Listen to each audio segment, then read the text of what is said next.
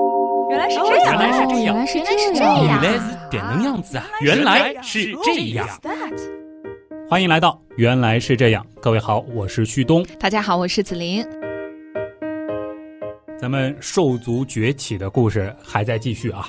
上回说到呢，随着龙族盛世的全面到来，三叠纪兽族的发展空间啊是变得越来越小。那么随着最后的植食性核工纲巨兽的倒下，保留兽族火种的其实是犬齿兽这一脉。嗯，我们其实是为了节目效果称它是兽族对，但其实之前提到的这些古生物在很多的特征上和现在的哺乳动物还是有很大的差距哎的。这个大家一定要记住啊，这个是在三叠纪的时候。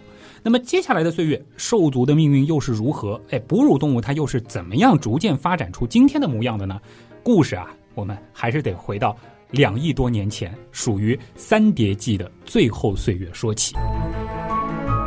子林还记得盘古大陆吗？哦，这个印象太深了。嗯三叠纪早期的大干旱，它就是超级大陆造成的。对，那么很早以前就和大家说过这样一个概念，我们叫天下大陆，分久必合，合久必分，嗯是吧？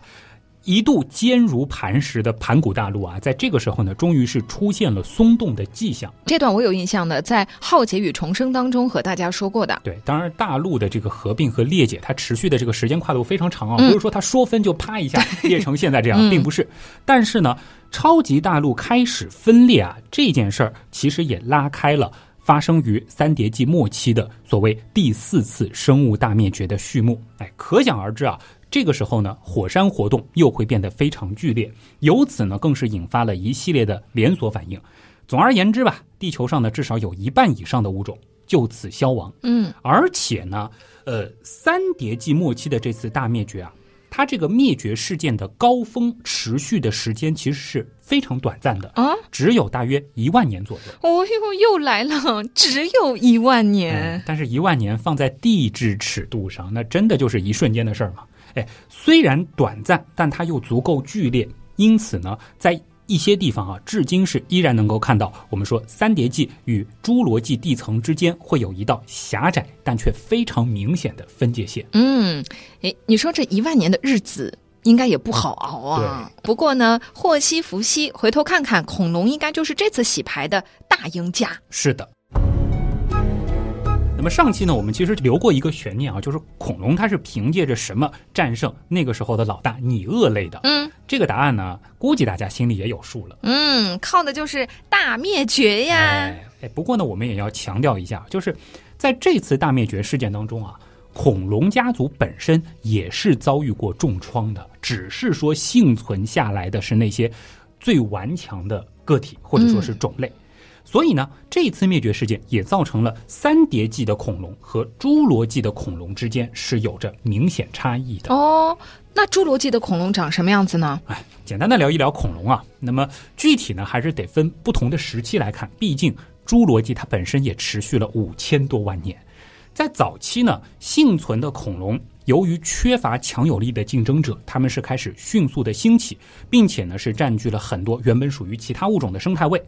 这个时候呢，像是板龙啊、莱森龙之类的中型犀角亚目的恐龙就开始兴起了。那么，呃，这个时候呢，它们还有主要的这个竞争对手，就是属于兽脚亚目的南十字龙和双冠龙。哦，恐龙内部也开始分帮派哎了，。你是注意到了犀角亚目和兽脚亚目，对吧？嗯确切的说呢，这个是蜥臀目的恐龙当中就已经分出了这两个明显的派别，而日后呢，其实，在恐龙帝国当中还有另外一个大帮派，就是鸟臀目的恐龙。呃，在侏罗纪早期的时候呢，严格来说还没有真正的发展起来。这个我好像有点印象啊。后来的剑龙啊、三角龙啊，这些就是鸟臀目的，对吧？对，哎，我记得好像以前有一期就是叫《遇见霸王龙该怎么办》，当时是讲过这个分类的啊。不过大家应该也还记得啊，当时也是说到三角龙呢，它其实是白垩纪的事儿。到了侏罗纪中晚期啊，恐龙呢已经是彻底成为了当时陆地上的绝对优势物种，这是一个真正的巨龙时代。大型犀角下目的恐龙呢是大批繁衍，像是什么圆顶龙、雷龙、迷惑龙、马门溪龙、梁龙、万龙等等，这都是大明星了啊。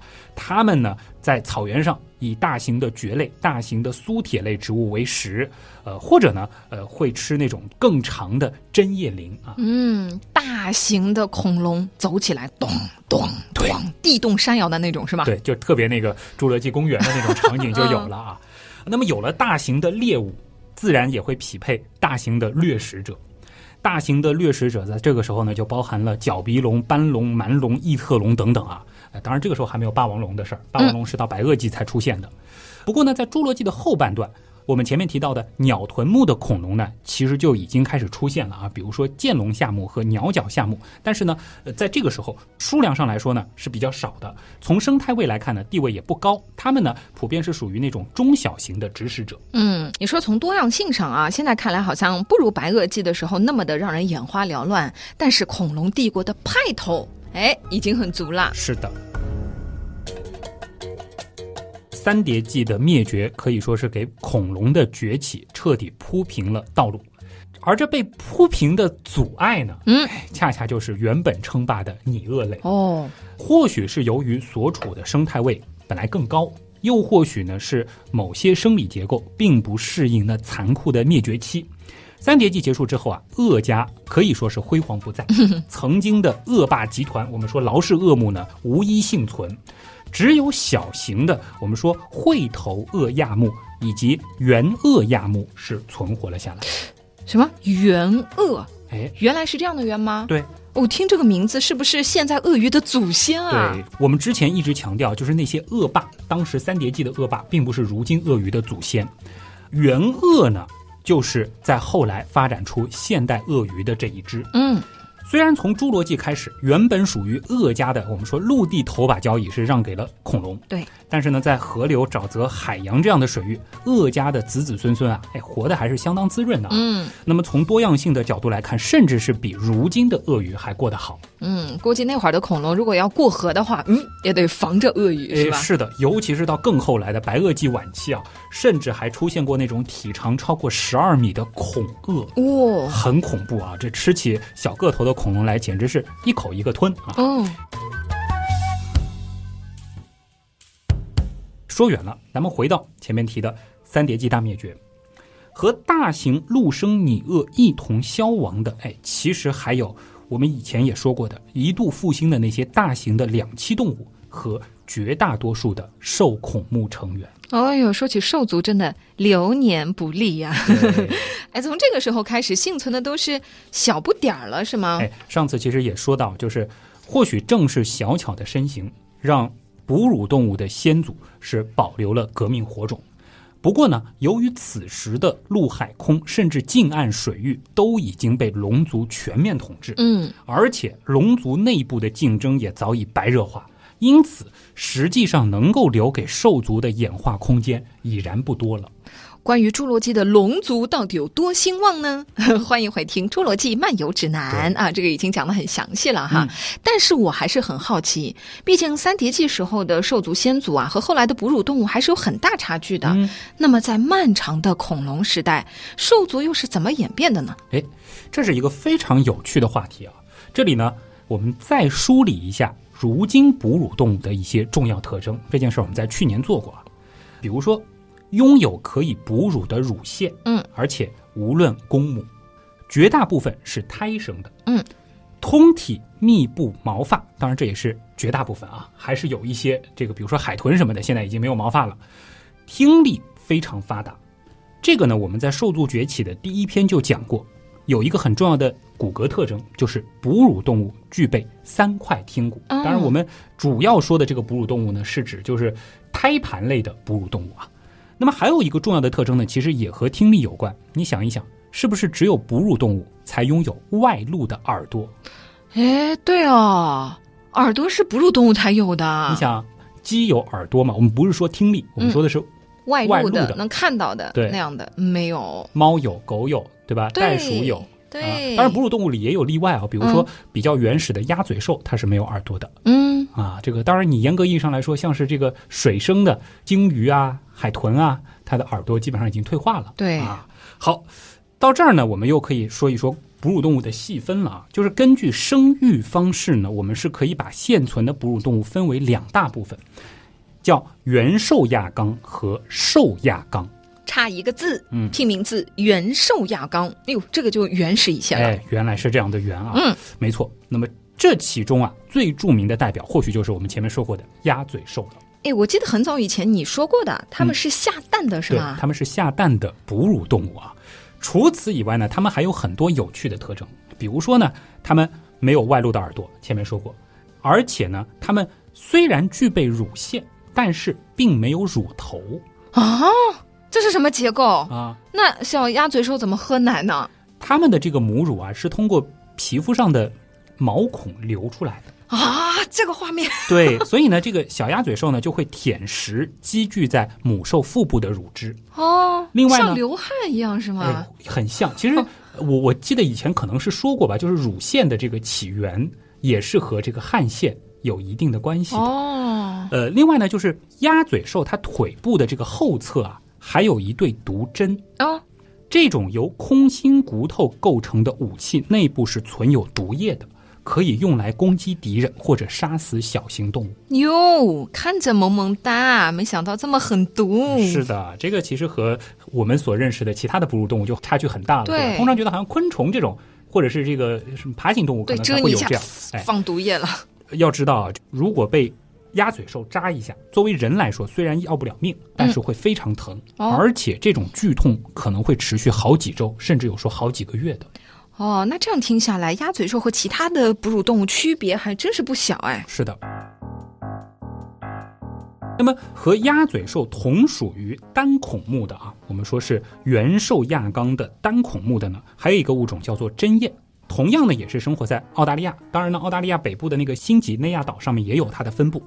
虽然针鼹看上去有点像刺猬，但是它和刺猬的关系是差了十万八千里。你可以理解为，就是说我们的祖先和鸭嘴兽针鼹的祖先，可能在侏罗纪就已经分家了。哦，那啊太久远对了。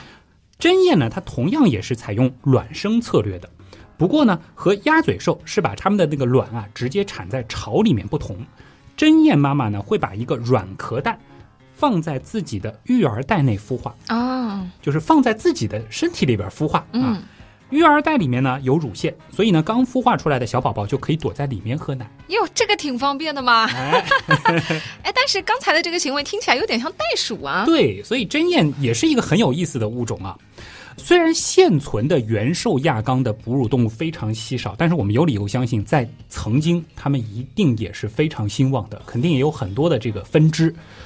好在是什么呢？因为有了这样的活化石的存在，我们也可以从它们身上去窥探到一些我们说兽族先祖的影子，比如说可能是卵生的，或者说是先产个卵，再放在自己的育儿袋里的孵化，，对。嗯，那我们再说兽亚纲这一支啊，这个其中呢又可以分出两大派系，叫后兽下纲和真兽下纲啊。这个名词有点晕，对吧？嗯但通俗点说就是有袋类和胎盘类，那这样说来，我们人类就是真兽下纲的兽族。对，或者说就是胎盘类的哺乳动物啊。嗯这里呢，我们也可以抛出对于哺乳纲的一个科学定义了，我们就借用之前对恐龙的定义所描述的那样，鸭嘴兽、袋鼠、人类的最后共同祖先以及他们的所有后代。嗯，怪不得了啊，在这个定义之下，之前提到的那些个兽族就没有办法看作是哺乳动物，最多就是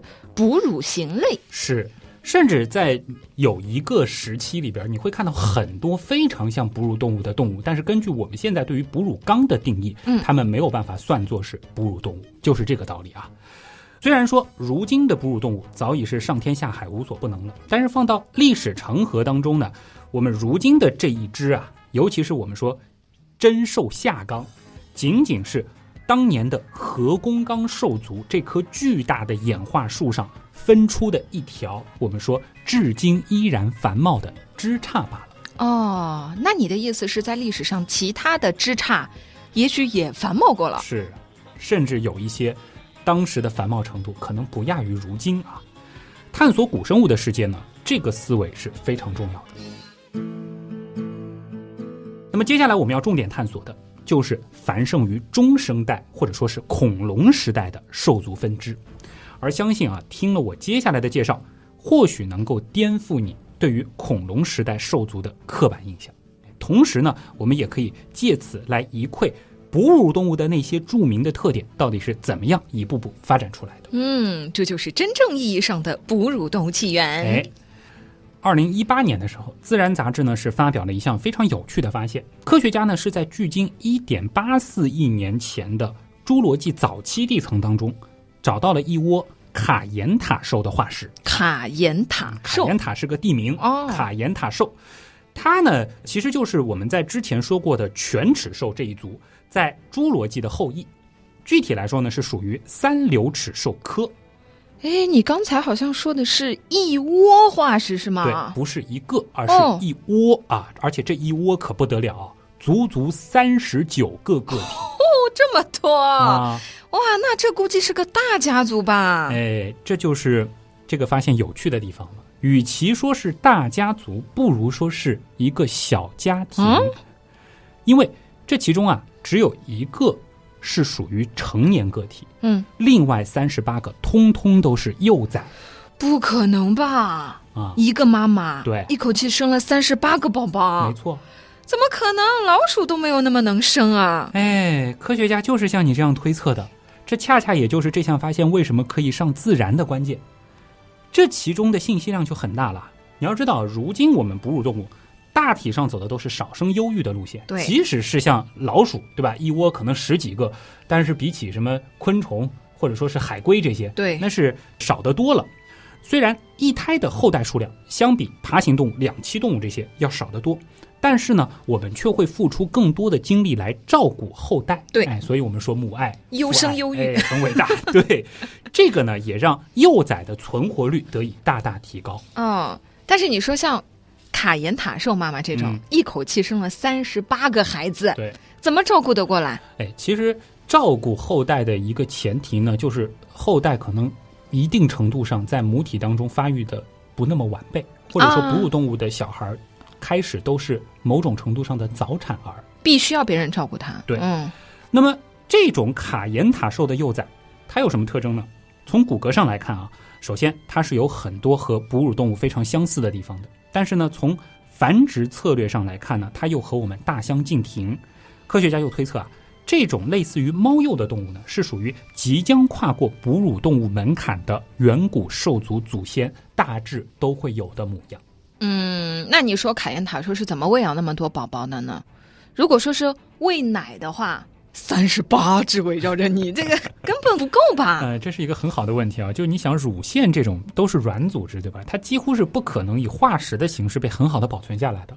那么关于幼崽的哺育方式呢，科学家只能借助其他的信息来推测。这个也回答了我们刚才留的那个问题。哎，比如说啊，他们发现这些幼崽的化石已经具备了非常完善的骨骼和牙齿，就可以说在它生出来的时候已经是比较能独立自主的了。哦，他们也借此来推测，这种小宝宝可能在出生之后并不需要乳汁的喂养。好，那这个问题过去了哈。嗯那生育方式呢？三十八个宝宝胎生的话，我觉得还是蛮困 难的啊。这个呢，他们的幼崽啊，大脑非常小，感觉上呢好像就没必要在母体当中待特别长的时间。嗯，另外呢，就是母兽的这个骨盆也非常的狭窄，那怎么生？以这个来推测呢，就是起码他们不会是像人类或者老鼠这样子的方式来胎生，就是让宝宝已经在肚子里长得很大了再生出来。但是啊，我们因为没有找到它的蛋壳，也不可能说是找到母兽的子宫，嗯，所以我们没有办法去判断它到底是怎么样的一种生产方式。有限的信息也只能给我们推理至此了。哎，说起来，这又带出了更大的另一个问题，就是关于胎生的起源。这其实是一个非常大的科学谜题，至今未解。而中生代兽孔目或者说是哺乳型类动物的繁殖方式，它们到底是怎样的，也依然是迷雾重重。嗯，也对，因为像胎盘啊、子宫啊，这些都是软组织，对，同样就不太可能变成化石了。要么就是像你说的，我们明确的找到了蛋，对吗？呃，比如说我们在《兽族崛起》的第一篇当中就讲过的那个盘龙目，就是因为我们找到了明确的蛋，蛋里面就是盘龙宝宝。嗯，所以呢，我们可以确定它是卵生的。但是后来的兽孔目啊，就是因为缺乏这种可以盖棺定论的直接证据，所以它们到底是下蛋的还是胎生的，我们只能靠猜。嗯，但是呢，我们又考虑到现在有鸭嘴兽、有袋鼠，还有人类，对吧？其实我们的繁殖方式啊，彼此之间差得很远。嗯，那科学家又推测了，中生代活跃的各种兽族，应该是卵生、胎生、有袋有胎盘并行。感觉绕了一圈，啥都没说呀。科学嘛就是这样啊，我们说有的时候啊，没有发现，同样也可以是重要进展。嗯，只要严谨就行，是吧？这样想来啊，哺乳出现的时间也是迷雾一团了啦。这倒也不是啊，啊虽然按照你的这个逻辑，乳腺这样的软组织几乎不可能保存，对啊没错。但是呢，我却不妨碍科学家在化石里找到另外的线索。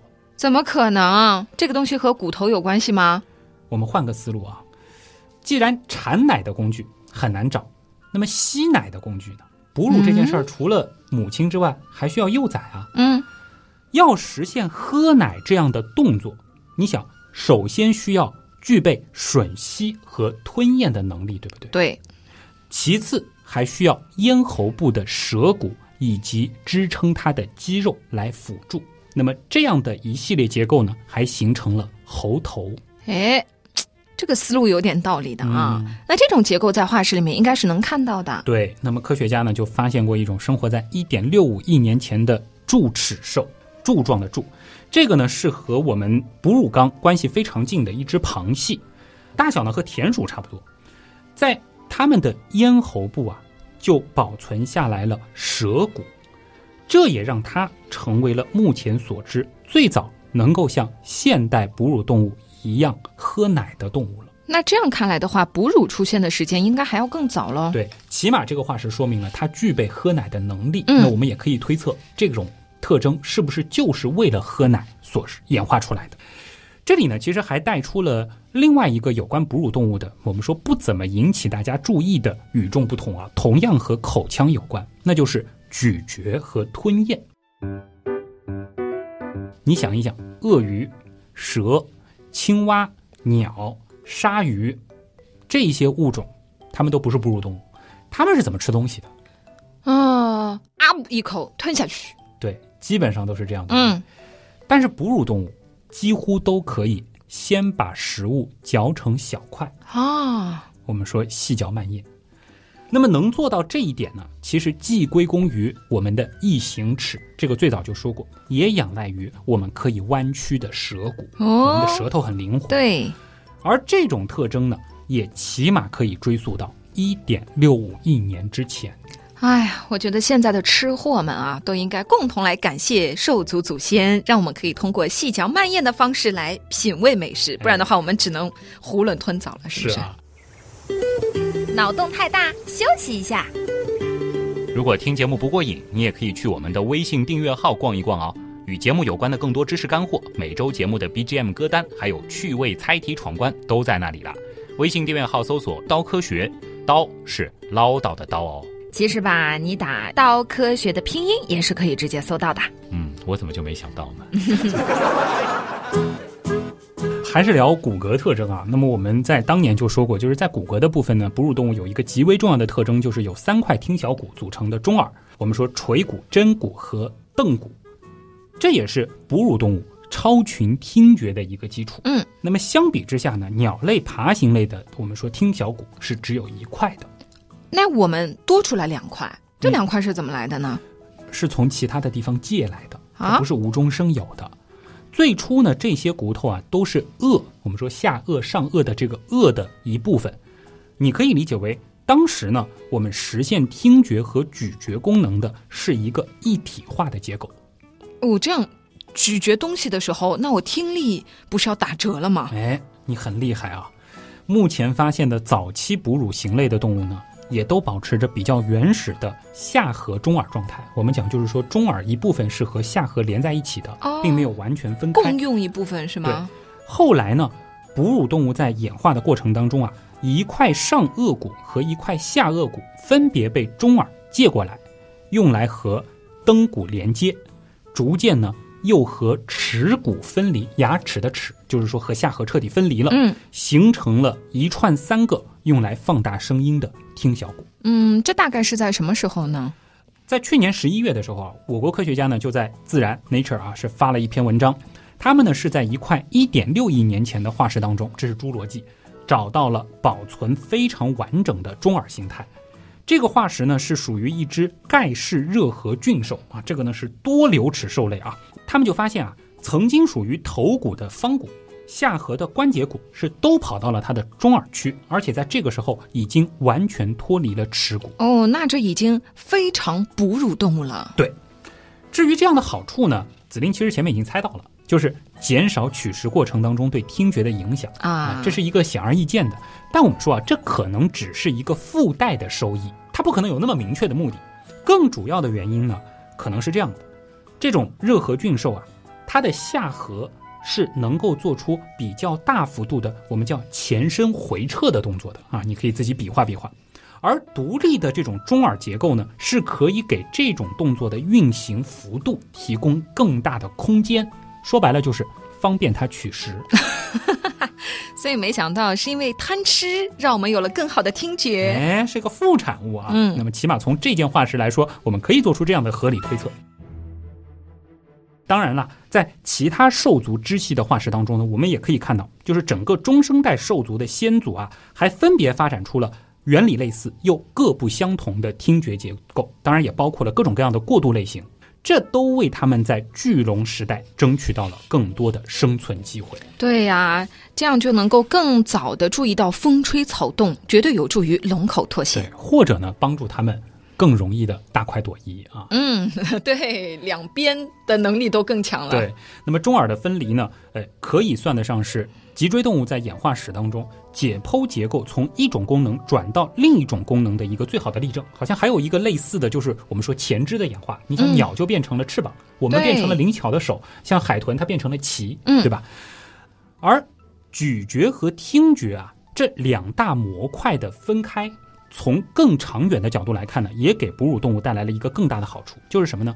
这样一来，哺乳动物在演化的时候，可以根据环境不同，从容的选择，哎，我是走提高听力路线，还是走增加咀嚼效率的路线来适应环境。哦，可以有一个选择了。，嗯那你的意思是，如果没有这样的选择的话，就会一条道走到黑，是吧？。对，你想一想，当年的二尺兽就属于少了选择，最后只能在越来越大的这条路上走到尽头啊。嗯，这样想来啊，恐龙时代的哺乳动物是不是也有许多种样子呢？你猜对了啊！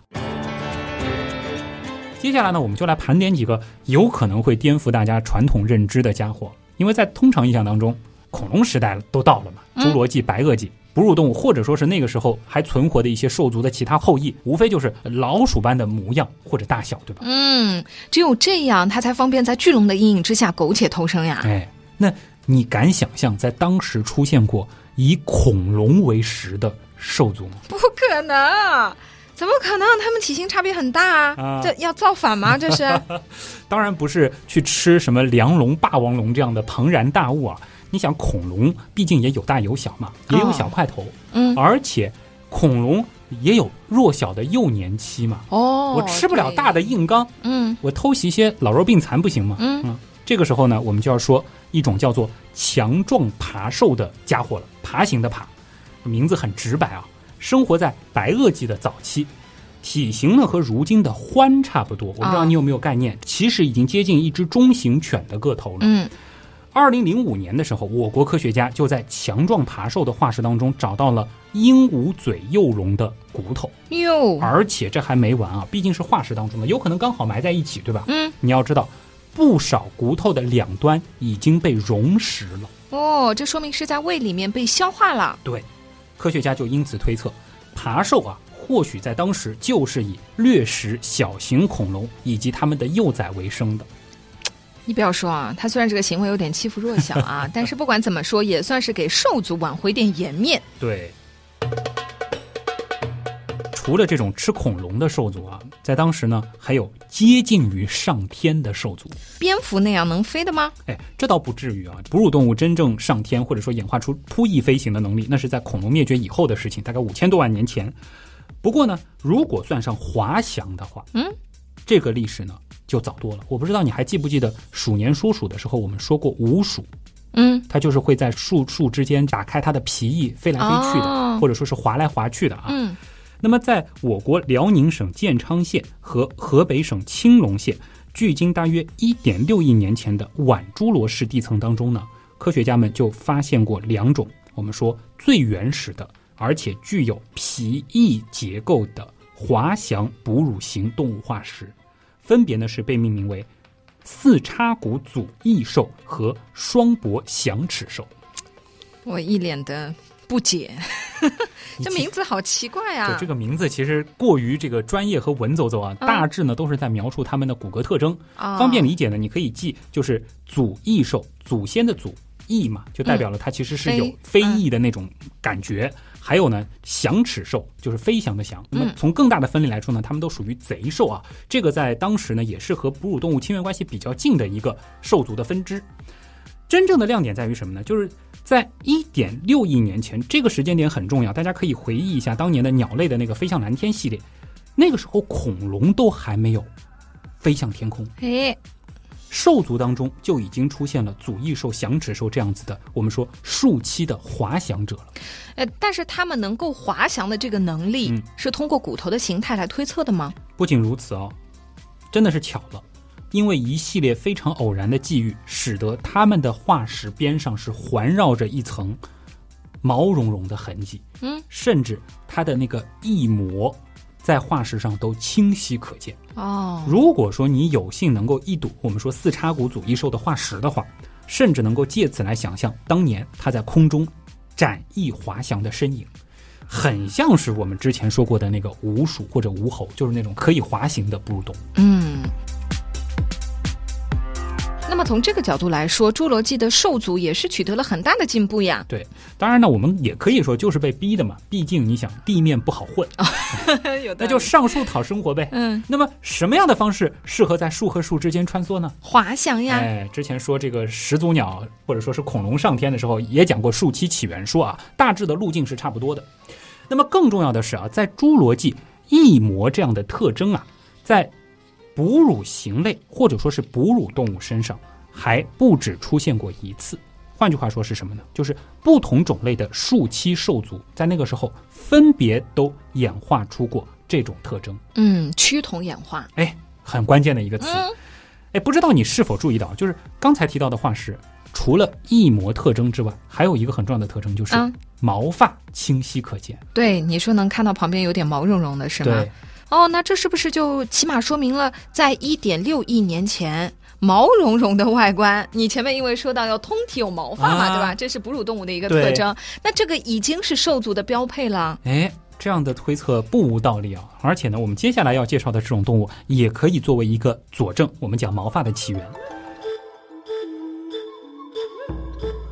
除了吃恐龙的兽族能够滑翔的兽族之外，同样是在差不多的年代啊，就是在一点六四亿年前的侏罗纪早期，还出现过一种形态和生态位上都非常类似于如今的水獭或者河狸的适应水生环境的兽族。哦，那这样说起来也算是能够上天下水了。是的，呃，这种动物呢被命名为塔形狸尾兽，水獭的塔，水獭的形态。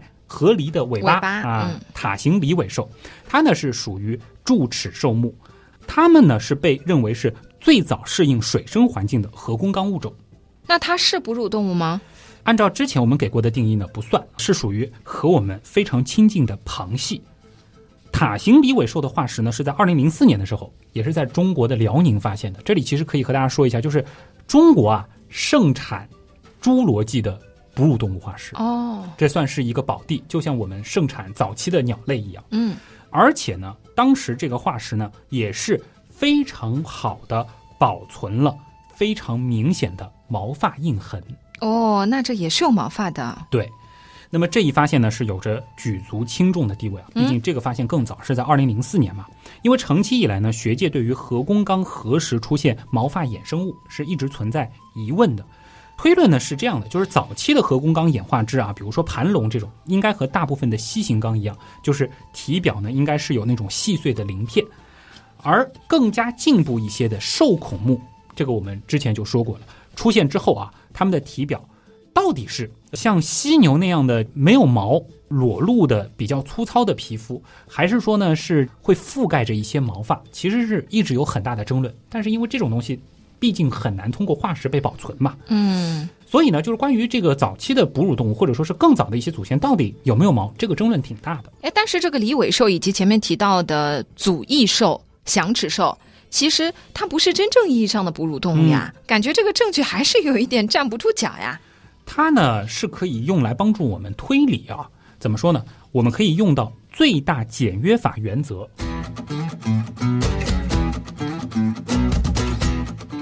这个推理的过程是这样的，就是现存的绝大部分哺乳纲都有毛发，对吧？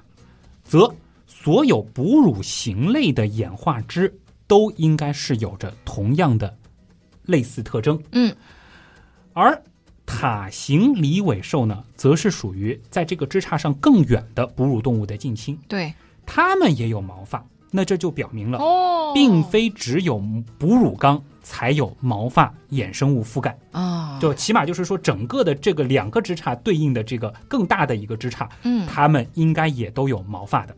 而且呢，化石证据显示，塔形立尾兽的毛发是非常进步的，不是那种早期的毛发。同时呢，它的这个皮毛组织是可以用绵密来形容的。嗯这个呢，和我们如今的这些哺乳纲的哺乳动物毛发是非常相似的。所以呢，我们可以知道，体表有毛发覆盖应该是整个哺乳型类的祖征、祖传特征。嗯哼，包括哺乳纲在内的众多的平行演化支呢，可能都只是继承了这一特征而已。所以毛发应该是更早更早的 事情啊，这个原则真的我都听懂了，啊太有道理了。很精彩，对吧？啊，我觉得逻辑上真的完全没毛病啊。哎，不过你刚才还说到说这个离尾兽是适应水生环境的，嗯那我想问问你啦，这个又是怎么看出来的呢？其实刚刚说毛发就是一方面，因为科学家发现啊，这种毛发呢，其实很像是现在的那个鸭嘴兽，鸭嘴兽也是半水生的嘛，对吧？应该呢是能够起到隔水保暖的作用。另外呢，就是塔形离尾兽，它呢是有着非常扁平而宽阔的尾巴，上面呢还覆盖着细鳞和毛发，所以整体上看非常接近于现存的河狸的尾部，离尾就是这样来的。整体上来看呢，又比较的平整光滑，很像是水獭，所以呢，就有了这样子的一个我们说柔和的名字。嗯，那么从化石轮廓进一步可以分析啊，它们的我们说指尖就是脚趾之间啊，还有类似蹼状物存在。哦脚蹼啊，这其实也更加印证了，这是一种已经非常特化的半水栖物种了。嗯，所以你看哈，相似的环境哈，造就了相似的物种，，对，趋同演化真的是一个很有趣的现象。是的，而且你会发现啊，在不同的时期啊，都会产生出差不太多的物种，甚至是本来亲缘关系差得很远。那么从整体骨骼特征来观察呢，塔形离尾兽呢是有着强劲而粗短的四肢，连接着强健的肌腱，这就说明了它们非常善于挖掘啊、筑洞啊这些工作啊。所以你想，真的就和河狸会非常非的常像了，对吧？那由于需要适应这种半水生的环境，它们的四肢呢又和鸭嘴兽很像啊，是延展在身体的两侧的，嗯所以呢，它们就是那种匍匐贴地行走的。你发现吗？把老祖宗的那个看家本领又给抛弃了，因为我要更适应水生嘛。这种糅杂了鸭嘴兽、河狸、水獭几种动物形态于一身的奇妙物种呢，在当时的这个柱齿兽目当中啊，是非常繁盛的一个种群，多样性很丰富。嗯，你看它能在龙族的治下找到这样的夹缝生存啊，而且还很繁盛，哎，我觉得必须要给它点赞了，是太的厉害了。呃，那么从体型上来看呢，这种中生代河狸啊，它们的这个长度呢也接近半米了，体重呢也有差不多一斤五百克。嗯，虽然称不上巨大，但也绝对脱离了我们说老鼠般模对样对大对小的大这种多刻板了印象了，是吧？过去啊，因为只有少量的化石被发现，它毕竟这个太小嘛，不太容易保存。所以呢，我们一直以为啊，就是所有的中生代哺乳型类应该都是那种细小的陆生的夜行为主的动物啊，所谓的苟且偷生型， 对吧？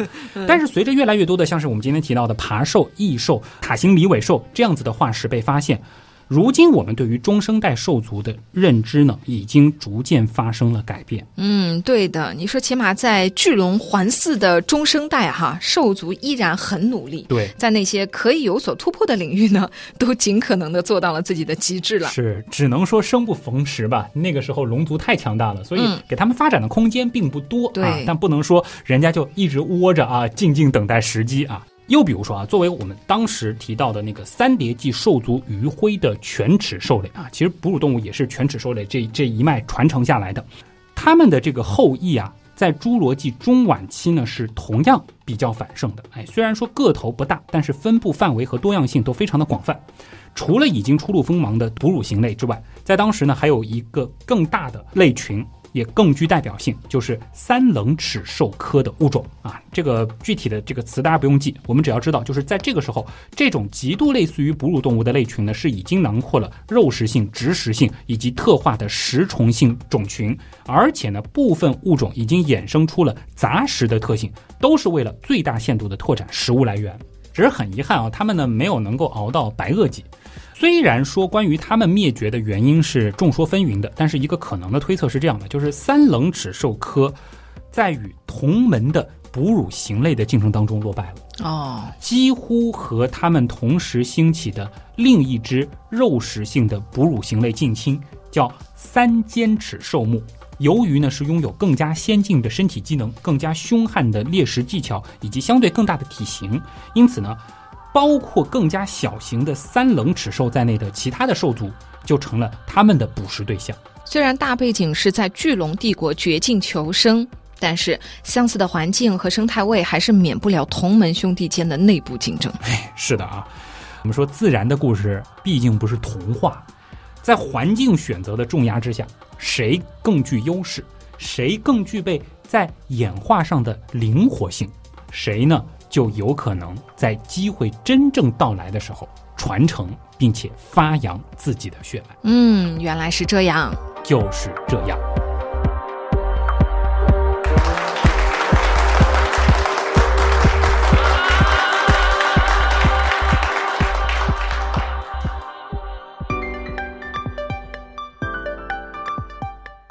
不知道大家是怎么想的啊？我是觉得，在中生代，或者确切的来说是侏罗纪和白垩纪，我们一直说的恐龙时代，哺乳动物能混成这样，或者说是当时的兽族能混成这样，也算不已经错了是是不吗错了。对，嗯这里呢其实是埋了一个伏笔啊，就是你会发现在当时他们已经开始去适应很多的环境了，对虽然位置感觉不是很高，但是各种各样的可能性他们都已经在探索了。嗯，这个其实就是一个非常重要的伏笔，就是为什么在恐龙灭绝之后，哺乳动物是有机会成为陆地的新霸 主。嗯，就是不要看他在每一个领域都不是很厉害，嗯但他把每一个领域都占了，是吧？哎全产业链， 就全嗯产业链布局，对。是不是？ 你要是一条道走到黑，嗯或者说你你那个时候已经过于这个庞大了，没有办法转型，环境一出现一些问题，对你就走掉了。哎对，就嗯有的这种小公司，它可能就各方面的这个都做了布局啊，嗯形势一变商业化节目了。 对，那个时候的哺乳动物呢，其实就有点类似于这样，嗯而且因为它体量小嘛，就有可能这个有各种各样子的这个掉头的这个能力嘛，对吧？再包括前面也说过，就是我们在演化上本来是妥协于当时的一些这个环境，但是呢，这些特征就恰好又适应于后来改变的那个环境。这一次呢是聊了整个中生代，恰恰呢中生代里面可能大家最感兴趣的这个恐龙，因为以前其实也提过，而且做这一方面科普的太多了，我觉得这个路线就被别人说太多也就没有意思了，对吧？所以我们就按兽族崛起的这条线给大家梳理到这儿，懂了，你也是在就是别人没有涉足的这个领域，是先不布是？局是吧？ 说不定就是哪天大家都不喜欢恐龙了，这个我觉得难啊，应该是大家还是喜欢恐龙的。嗯那么接下来有一个非常重大的事件呢，就是恐龙灭绝。嗯，恐龙灭绝之后，这才是我更想和大家来聊的话题。我们通常好像关注古生物，更关注的就是侏罗纪啊、什么白垩纪啊，因为那个年代就太有标志性了嘛。对，那恐龙灭绝之后，发生了人类什么诞生之前，嗯，这段时间又发生了什么呢？按照我们兽族崛起的这个故事，接下来要讲的才是真正的崛起，哦，或者说王朝的复兴。哟，埋下了一个重重的伏笔。啊，这个我们就先预 告吧。啊下期节目，因为刚好是原来是这样的三百期，哦，三百期啦！对我甚至把这期节目的副标题都已经想好了，嗯啊就是新生代。为什？么？因为恐龙灭绝之后，中生代结束了，开启的就是新生代。嗯三百期，作对为于一个原样来说，又是一个新的的开开始始，是吗？嗯，也不错吧？是不错，不错。 冷了，冷了，冷了。 那么这期的节目就先是这样了啊。嗯那么最后呢，也是做一些这个常规的安利啊。呃，女神来先安利女神的微博紫玲玲，孩子的子，凌晨的凌，两还个有零。问不倒小姐姐的这个这个这个这个这个视频号啊，嗯大家去搜“问不倒小姐”。旭东就是旭日的旭，上面一个山，下面一个东，啊，不是那个什么哎张东朱升、朱朝朝阳，就是你们仔细的想一想啊，旭东的名字啊，旭日东升，啊嗯是把朝阳和东升结合在一起，别扯了，是不是？啊好好好，大家仔细想一想，啊，好好。这个里面我们的节目可能会演化成 一个悬疑节目。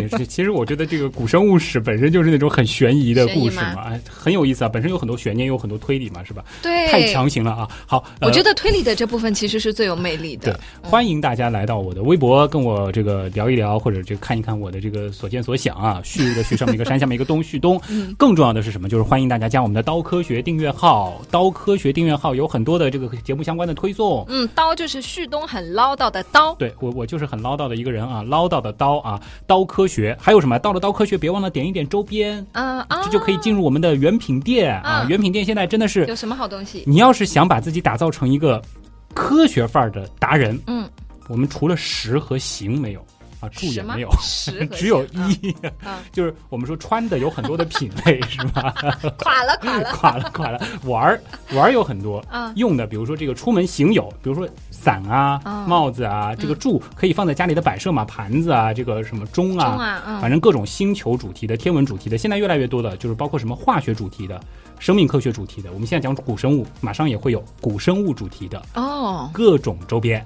呀，这个挺好玩的对，呀。而且这个我们说质量是保证的，啊嗯同时呢，这个价格真的不能算贵。嗯这个在在全网这个同类型的商品当中，我觉得我们各方面还是很有优势的啊！欢迎大家来捧场，好来的，选择。啊、好的这个主要是把自己打扮成一个这个科学达人，同时也可以就是借机人家讲，哎呦，你这个很有意思嘛，来，我跟你科普一下这个里边到底是什么含义。是。知识就传播出去呃要不了然的嘛话，你说你硬科普多难啊，对不对就是你就得找到一个由头。哎，啊，然后如果有一些像我，因为很多的时候会考虑到怎么给我的小孩做科普。嗯当你家里有这样东西的时候，他就会问这是什么呀？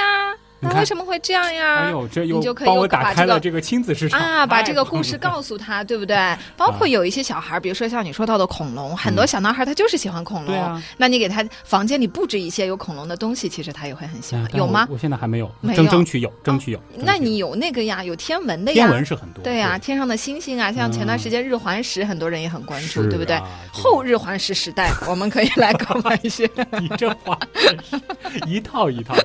好了好了，今天的节目真的就是这样了啊！还有就是我们的原样刀友会啊，欢迎大家来加入，认识更多和你有同样兴趣爱好的小伙伴。 是的，呃，这是在 QQ 群啊。那么以上就是今天的原来是这样。再次感谢通过所有方式支持和帮助过我们的朋友，是的，原样的发展离不开大家的支持。我是旭东，我是子菱，咱们三百期再见了。再见。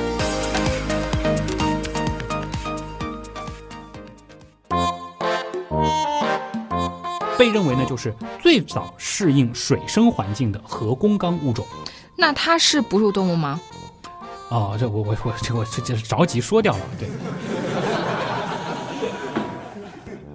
但是呢，离尾兽啊，以及我们前面提到的祖翼兽、这响句齿不是兽，我的吗？呃，对对对对对 对对，争论不休的问题，嗯，你看相似的环境啊，早就相似造的造就造就，啊，造就会不会觉得这个好像还是有一点颠覆传统的一期节目？ 你你你有你也本来也没 感觉，对对对对对，我觉得夹缝中求生存，还是很困难的一件事情，嗯。对吗？是是吗？说的困难没错吧啊？？对对对，嗯啊，就是就就很不容易吧？算了，嗯那那算了算了，就就正常说吧，就正常说吧，就正常说吧，对对啊。呃这个这个这个视频号啊，嗯大家去搜“问不倒小姐”就可以了。嗯，为什么我要“小姐”加重音呢？